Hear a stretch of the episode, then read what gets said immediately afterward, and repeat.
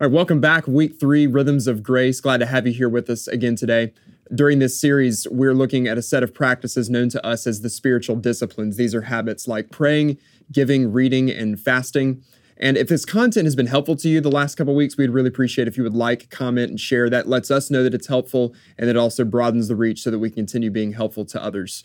In week one, a couple weeks ago, we looked at the invitation of Jesus from Matthew 11 to come to him and find rest. During the series, we've opted to use the word rhythms instead of disciplines because the word disciplines can have a bit more of a negative connotation attached to it. And we're not after forced discipline, we're after unforced rhythms that overflow naturally out of souls that have found total satisfaction in Jesus Christ. Then last week we looked in Matthew 6 at prayer and how prayer is simply asking God to do what it is that he has already promised to do. You don't have to be a prayer warrior to begin developing a prayer life. We looked at the simplicity of the Lord's Prayer and we saw that it is much better to pray a few lines authentically than to pray a really long prayer superficially because we are not defined by the length of our prayers. We're defined by the love of the Father. So today we're going to stay in Matthew chapter 6 as we continue looking at the words of Jesus and what he teaches on fasting. So this is Matthew 6, verses 16 through 18, he says, And when you fast, do not look gloomy like the hypocrites, for they disfigure their faces that their fasting may be seen by others. Truly I say to you, they have received their reward. But when you fast, anoint your head and wash your face, that your fasting may not be seen by others, but by your Father who is in secret. And your Father who sees in secret will reward you. Of all the rhythms of grace, fasting might be the most misunderstood, misrepresented, and misapplied. And there's a few reasons for this. First one we see here from Matthew 6 is that Jesus shows us that fasting is ultimately something that we do in secret.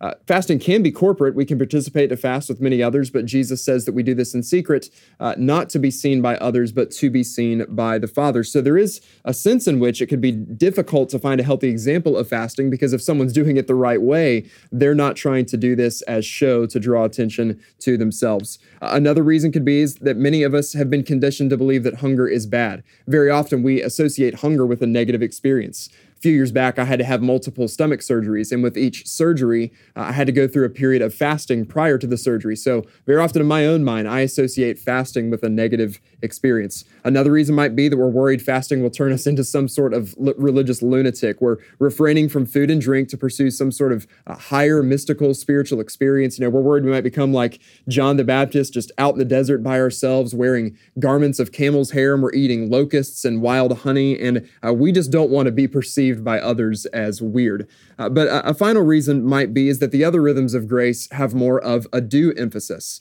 Things like uh, reading our Bible, praying, giving to the poor, serving others, worshiping, those have more of a do emphasis, where fasting has more of a don't emphasis. We're intentionally refraining from something that we would typically depend upon. So fasting can easily be misunderstood. But as we see from the words of Jesus here in Matthew 6, Jesus teaches fasting just like prayer as an assumption, not as a suggestion. So, as his followers, we shouldn't opt out of fasting any more than we would opt out of praying. Just like prayer, fasting is a rhythm of grace that should occur as the natural overflow of a life and a soul that are well rested in Jesus Christ. So, let's look for a moment here at the what and the why of fasting. Richard Foster has defined fasting as the voluntary refrain of a normal function for the sake of intense spiritual activity. In fasting, we're seeking to connect physical impulses to spiritual desires. Oftentimes, the psalmist will write about having hearts and souls that hunger and thirst for God, but how could we know what it means to have a heart and soul that hunger and thirst for God if we had not experienced physically hunger and thirst? So, through the intentionality of practicing physical restraint, refraining from something, we're preparing ourselves to practice spiritual restraint. A good example of this comes from Jesus in the desert in Matthew chapter 4. He goes out into the wilderness and he fasts for 40 days. And in Matthew chapter 4, we find one of the most obvious verses in all of the Bible when it says that after fasting for 40 days, Jesus was hungry. And it was in that moment of hunger that the enemy comes out into the desert and begins to tempt him. But Jesus, for 40 days, has been practicing this discipline of physical restraint. So, in the face of temptation, he was prepared to face the spiritual attack of the enemy because he had become fully dependent on the Father. And that became his power and his strength in the face of temptation. Fasting is the voluntary refrain of a normal function, so that focuses more on the what for the sake of intense spiritual activity. That focuses more on the why.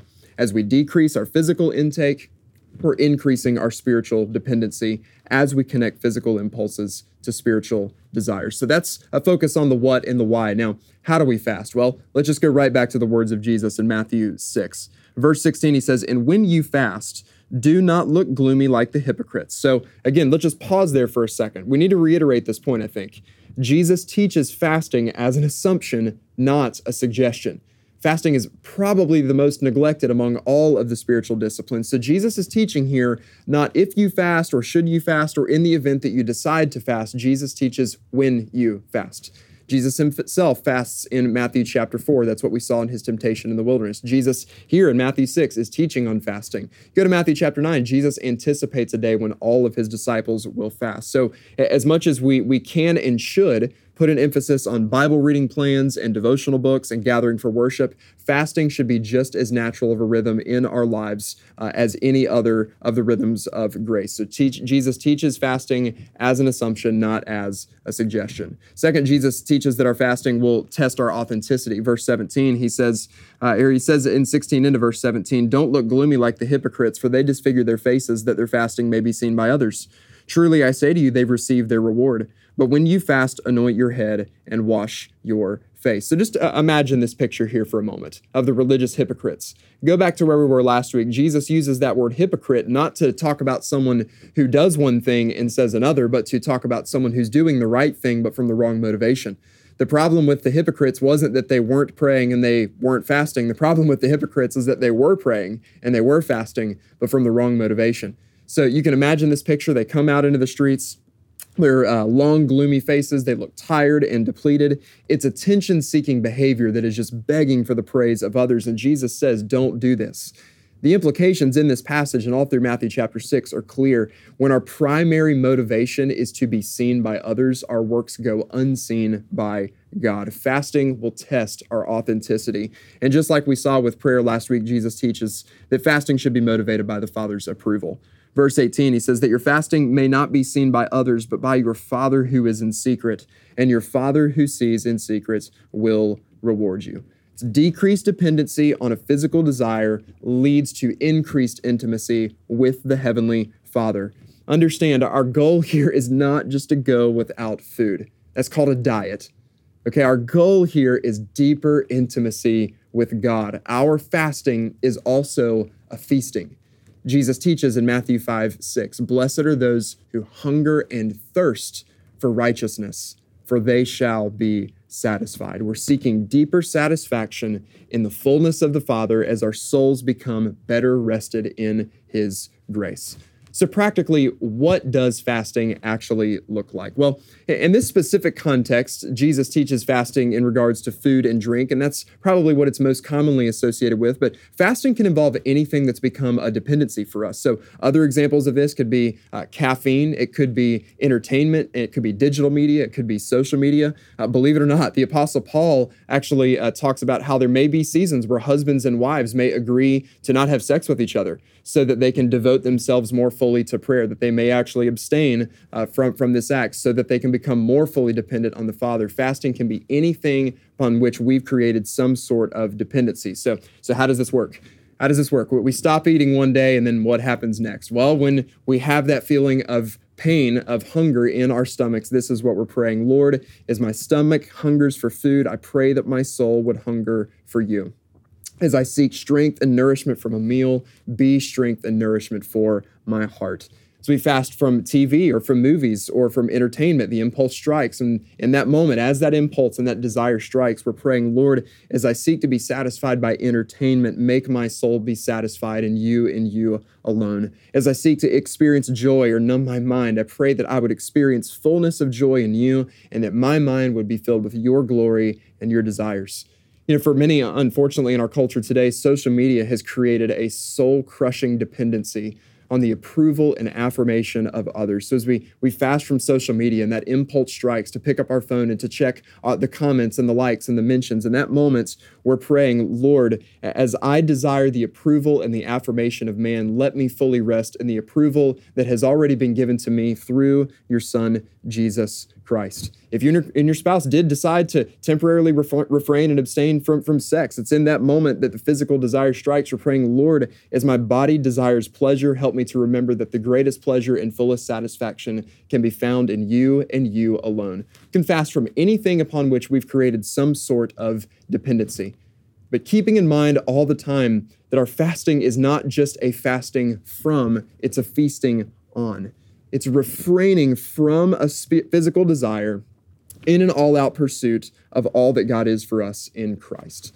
So, my, my challenge for you this week is just to begin incorporating this rhythm of fasting into your life. It could be for a month, it could be for a week, it could just be for a day. Start somewhere, decrease your dependency on a spiritual desire, and it increases your intimacy with your Heavenly Father. And when we do this, we begin to experience what we touched on from the psalmist in Psalm 63 last week. Oh God, you are my God.